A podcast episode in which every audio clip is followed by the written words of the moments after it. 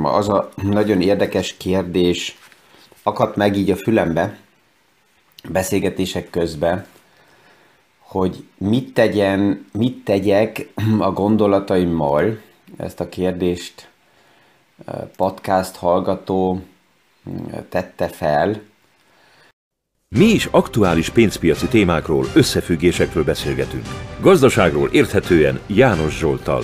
Üdvözlünk mindenkit a mai PFS Kávézac podcaston.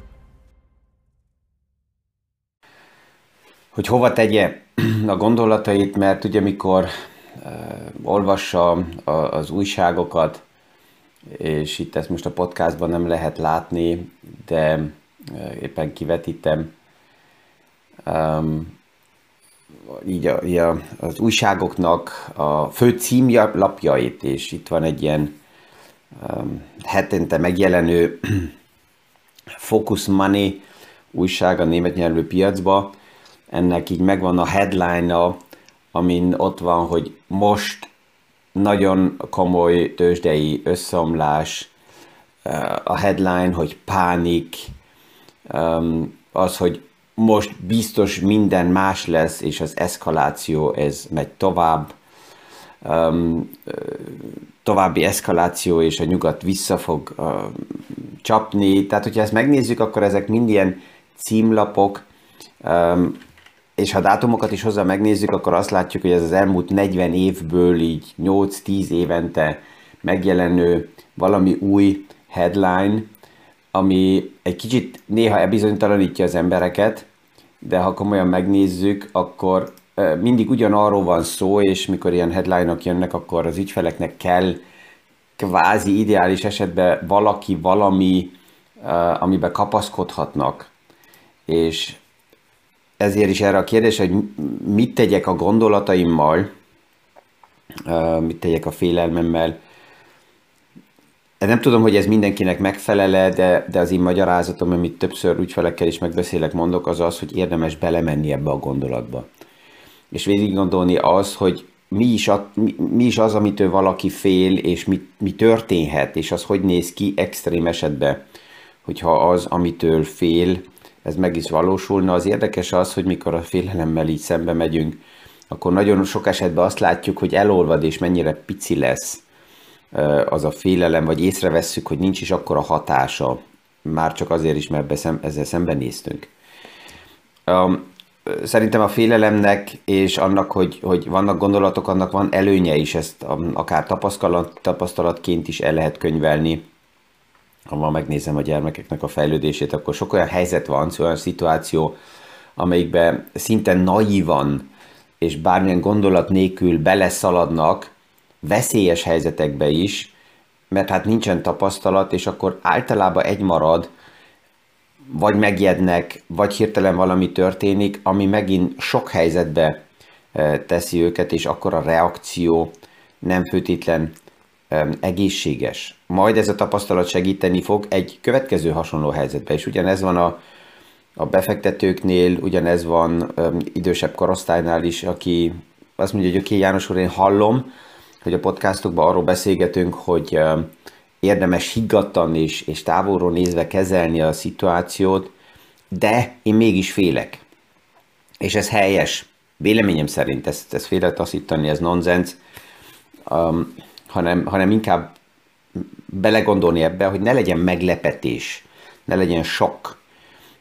Hogyha a stressz szintet le tudjuk csökkenteni, akkor rengeteg helyzetet egészen másképp vagyunk képesek kezelni, mert nem pánikolunk be. És a nap végén a gazdaságban, a, a tőkepiacban ez a legfontosabb, hogy az aktuális eseményeket nem mint meglepetés, nem mint pánikot, nem mint, mint, mint uh, uh, sokkot kezelni, hanem egészen normálisan lekezelni, mert ez egy része annak, ami történik. Ma itt 18 fok van, esik az eső, és ez hozzatartozik ahhoz, hogy nem csak minden nap 28-30 fok és napsütés van. Most melyik a jobb? Ez a kérdés, hogy melyik a jobb, hát hogyha sokáig esett az eső, akkor jól esik, ha süt a nap, ha túl sokat sütött a nap, akkor jól esik, ha jól, jól, jól esik, ha esik az eső. A, a kettő, ha balancban van, akkor ez, ez az, ami, ami kiteszi a normális körforgást, és ez van a tőkepiacon is. Állandóan csak emelkedő piacok sajnos oda vezetnek, hogy um, nagyon sokan elfelejtik azt megfelelő alázattal kezelni, vagy, vagy értékelni, hogy egyáltalán mi történik, és hát újra bevásárlási szintek is szükségesek, mert az, hogyha emelkednek az árfolyamok, az mind jó, normális esetben azoknak, akik már ben vannak a piacban, aki kívülről nézi, annak emelkedő árfolyamok, azok nem használnak semmit. Azon kívül, hogy bebeszéli magának, hogy mennyire fantasztikus, vagy ő fogja majd megfizetni a nyereségét annak, aki már régben van a piacokban.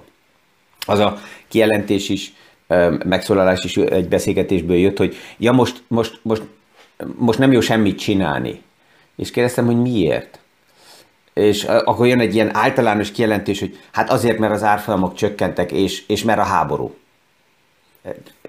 Sajnos csak azt mutatja a válasz, hogy, hogy á, nincs semmilyen mélyebb háttérinformáció, mert persze, hogy most is ugyanúgy lehet normálisan lépni, kezelni a portfóliókat, mint bármikor máskor. Van olyan pozíció, amelyikből most lehet ugyanúgy, ha szükséges eladni, és vannak olyan témakörök, amelyikbe érdemes, ha van likviditás befektetni, tehát ez független attól, hogy mi van. És a másik, hogy ezt látjuk, hogy a háború egy téma az orosz-ukrán háború, mert azért elfelejtjük, hogy világszerte több más háború is van. Ez csak most pillanatnyilag el tudja fókuszt egy picit erősebben, mert hát közelebb van, de, de ez nem a nagy befolyásolja a gazdasági mozgásoknak. Tehát ez, ez volt így a, a, a gondolat, amit gondoltam, hogy kézbe veszek, és ezt mint bevezető, bevezető címet is ma meghagyom a podcastba, és majd meglátjuk, az érdekes az, hogy még a, a rendszeresen hallgató podcast um, a hallgatóknál is fontos a marketing, jön ilyen visszajelzés is, hogy igen, megnézem a podcast címeket, és ami érdekesen hangzik, azt meghallgatom, és ami nem, azt nem.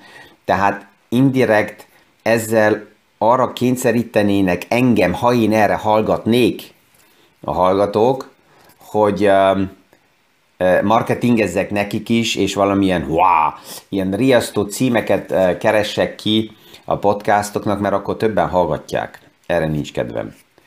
Tehát ezért így, ezt így mint, mint mai címet hagyom, hogy mit is, mit is kezdjek a gondolataimmal, aztán majd meglátjuk, hogy erre ki lesz kíváncsi és fogja meghallgatni.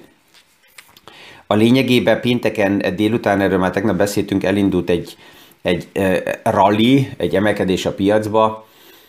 Ez most 2022-nek azt lehet mondani, hogy a második ilyen medvepiaci rallia, hogy ez majd kinövjen magát, és lesz-e belőle egy erősödés a piacba, ami hosszabb ideig tart, vagy egy, egy, egy kisebb emelkedés, ezt még nem tudjuk. És azt a 12-13 problémás listát nem akarom újra és újra kézbe venni. Ez biztos, hogy az idén még egy párszor fogjuk, mert mindig, amikor ebből a negatív listából, ami így összejött az elmúlt hetekben, mint szuper vihar, mikor így egyenként esetleg ezek feloldódnak, és az egyes pontok nem annyira maradnak meg, mint rémhírek, még nem is kell pozitívba forduljanak, hogyha nem annyira feketék, mint amennyire festette a piac, hanem csak valamelyik szürke árnyalat, az már pozitívan e, éli azt a piac meg, és arra fog reagálni inkább felfele nyomással.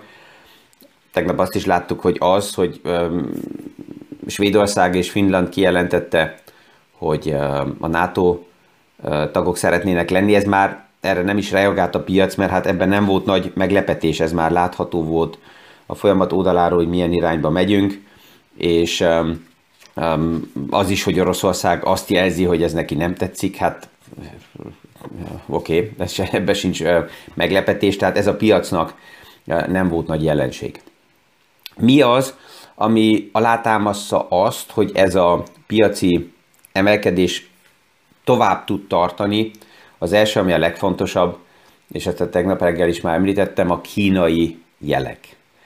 Tehát Kína próbál, és ezt jelzi, visszatérni a normalitás irányába, tehát Kína szeretne a reopening sztoriba belemenni, és a reopening story, hogy mennyire uh, változtatja a paramétereket, ezt ugye láttuk 2020 május-júniusában.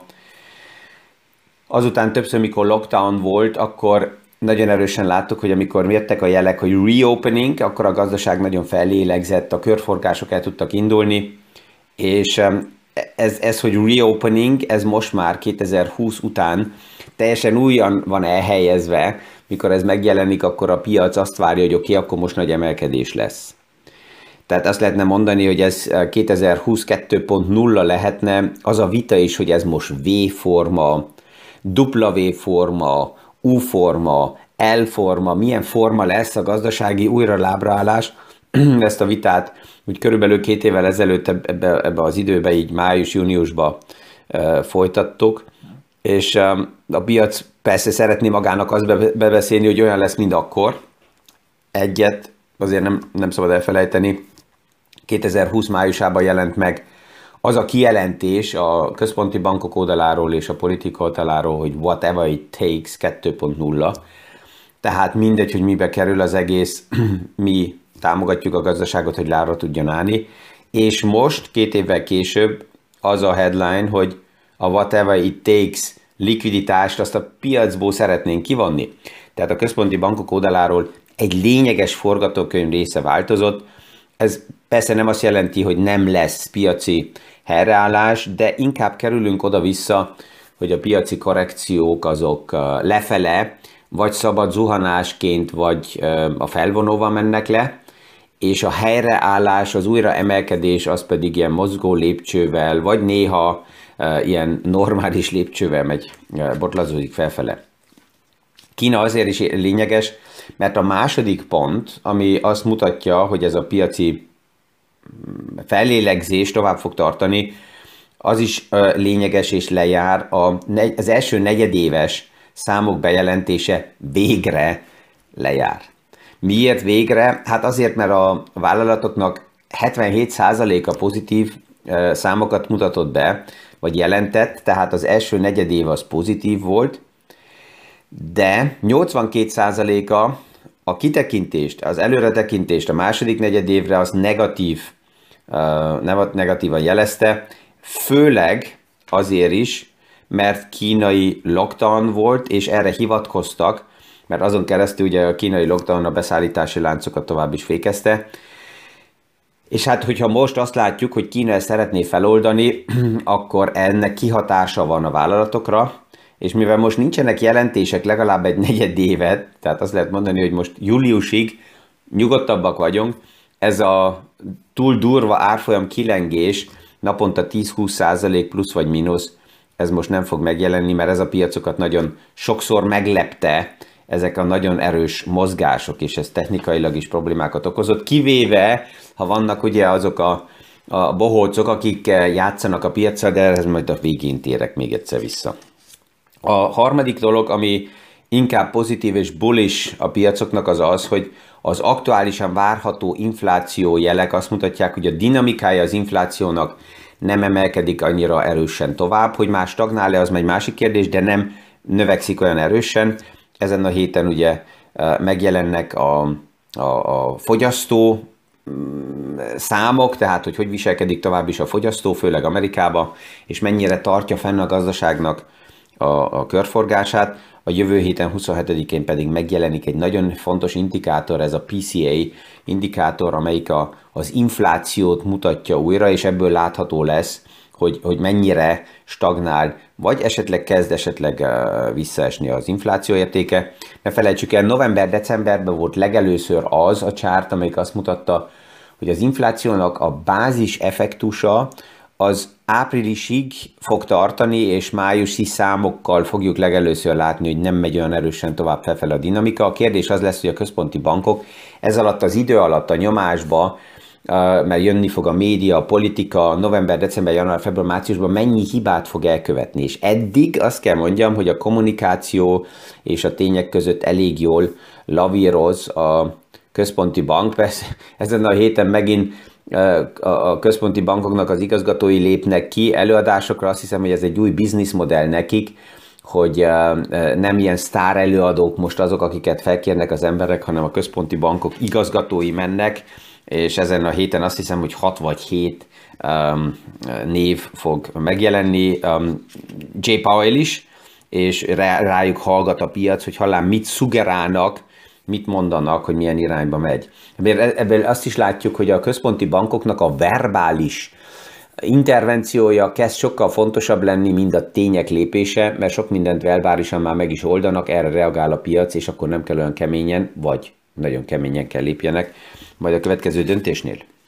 A, harma, a negyedik, ami miatt inkább pozitív a, a, a környezet aktuálisan a piacban, az az, hogy a, a KGFA, tehát a, az aktuális árfolyam és a nyereségek aránya a legtöbb vállalatnál ezzel a nagyon gyenge éves indulással nagyon visszacsökkent, és olyan befektetők, akik ezt veszik, mint paramétert, hogy hova investálnak, hogy túl drága vállalatokat nem vesznek meg, hanem inkább olcsóbbakat, akkor um, ez egy érdekes szinten van, persze még mindig nem ott, ahol az elmúlt évtizedekben volt, de visszacsökkent jóval 2021-hez uh, nézve. Tehát megvan a stabilizálás a kötvénypiacba, a kötvényeknek a hosszú távú kamatjai nem emelkednek, ami azt jelenti, hogy nem kell többet fizetni, hogy egyáltalán oda befektessenek, hanem többen fektetnek oda be, és nem indul abból ki a piac, hogy túl erős lesz az infláció. A biotech szektor stabilizálódott, az a spekulációs trade, ami normális esetben azt mutatja, hogy a piac labilis, a yen és az amerikai 10 éves államkötvény közötti carry trade, azok szűnnek meg. Tehát több olyan paraméter van, ami nem azt mutatja, hogy juhú, parti és haligali, hanem hogy a piac uh, tud normalizálódni. Egy száma tegnap a kezembe került, amit be kell építsek, mert ez hihetetlen, hogy dimenzióban mit mutat fel.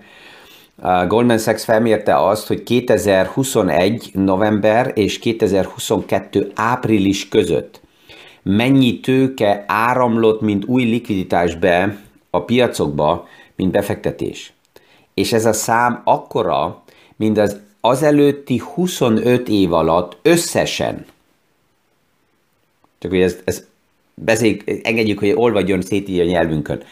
Ez alatt a pár hónap alatt, 2021. november és most április között annyi likviditás áramlott be a tőke piacba, mint az előtt 25 évben összesen. Ez azt is jelenti, és ez mutatja, hogy igenis a központi bankoknak ezért nagyon erősen kell azon dolgozzanak, hogy a likviditást csökkentsék, a likviditást visszavonják, mert ez túl nagy, amit beszivárgott a befektetési körforgásba, és a, az anyagi támogatásnak addig van előnye, amíg ez nem érkezik meg a tőkepiacon. És ez megérkezett a tőkepiacon. Tehát ez azt jelenti, hogy a központi bankok tovább is ezen a szigorításon kell dolgozzanak. Na most ebből a tőkének nagy része ki fog áramlani? Nagy valószínűséggel nem, mert ugye az alternatíva a kérdés, hogyha ma a részvénypiacból kiáramlik a tőke, és átmegy kötvényekbe, ahhoz, hogy ott megfelelő kamatot kapjak ma, ahhoz hosszú futamidőt kell megvásároljak, ha hosszú futamidőt vásárolok meg, és a kamatok mennek tovább felfele, akkor az azt jelenti, hogy a kötvényeknek az árfolyama csökkenni fog. Erre jön az a válasz, hogy oké, okay, de akkor a kötvényt meg lehet tartani hosszú időre, a futamidő végéig, és akkor százba fog nekem visszafizetni a kötvény, plusz kaptam a kamatot, ez így van. De a részvénypiacban, ha benn maradok hosszú időre, hosszú távra nézve, akkor ugyanúgy az egészséges részvényportfólióba az árfolyamok ingadozásai azok kompenzálódnak, plusz, hogyha olyan iparágokba vagyok befektetve, ahol osztalék is van, vagy olyan szektorokba, akkor kamat, a kamat helyett kapom az osztalékot. Tehát itt az idősáv az a megoldás, ami minden portfóliónak a nyugtató része tud lenni. És a, ami az idén biztos, hogy többet fog foglalkoztatni, az tovább is a recesszió kérdése. A Goldman Sachs egyik eh, CEO-ja azt mondta, hogy ha én egy nagy vállalatnak lennék a vezetője, akkor arra készülnék fel, hogy recesszió fog jönni.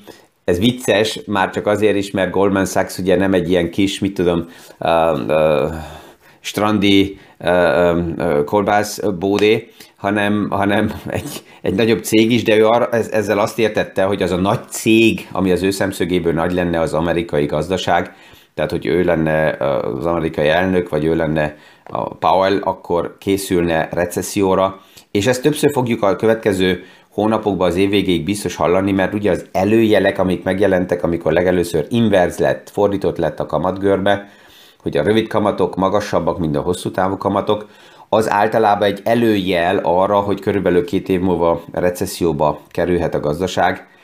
Na most persze a kérdés az, hogy addig mi történik, de ez a téma ez fog forogni tovább is a, a színpadon, hogy recesszió, recesszió és ez a félelem. Um, ja, és a Twitter, ez a végén még a, a, a bohócunk, uh, tegnap egy konferencián megjelent, és azt mondta, hogy ne já, a, az accountoknak körülbelül nem 5%-a, hanem véleménye szerint 25%-a fake account vagy spam, és um, úgy zárójelben még hozzadobta, hogy hát lehet, hogy 90%, de azért ő érdekel tovább is Twittert megvenni, és azután kijött a, a zsákból a macska, hogy de olcsóbb áron. És a nap végén lehet, hogy oda kerül, amit a hedge fund, a, múlt, a, a sortoló mondott a múlt héten, hogy túl drága az 54 dollár, de a, a döntő az az egészben, hogy ez megint egy olyan téma, amit itt feszeget és megbeszél, ami árfolyam releváns, és én kíváncsi vagyok, hogy mikor fejezi be a felügyelet így a kakasos mozizást, hogy nézi, mint mi is kívülről, és azt mondja, hogy ah, dobjatok be kakas fiúk, nézzük meg, hogy ez a bohóc itt mit csinál, valamikor lépni is kell, mert ez kárt okoz Teslának, kárt okoz Twitternek, kárt okoz az egész milliónek uh, ilyen, ilyen uh, bohóckodás, amivel fellépik. De hát szerencsére a piacok három nap után ez ilyen fellépéseket már nem kezelik, beárazzák és unalmasá válik, tehát megvan a remény, hogy a hét közepétől nem kell róla beszélgessünk. És ezzel ma is, mint mindig, kellemes napot kívánok mindenkinek, köszönöm, hogy meghallgattak, és viszonhallásra a hónap reggeli PFS Kávézac podcastig. Mi is aktuális pénzpiaci témákról, összefüggésekről beszélgetünk. Gazdaságról érthetően János Zsoltal. Üdvözlünk mindenkit a mai PFS Kávézac podcaston!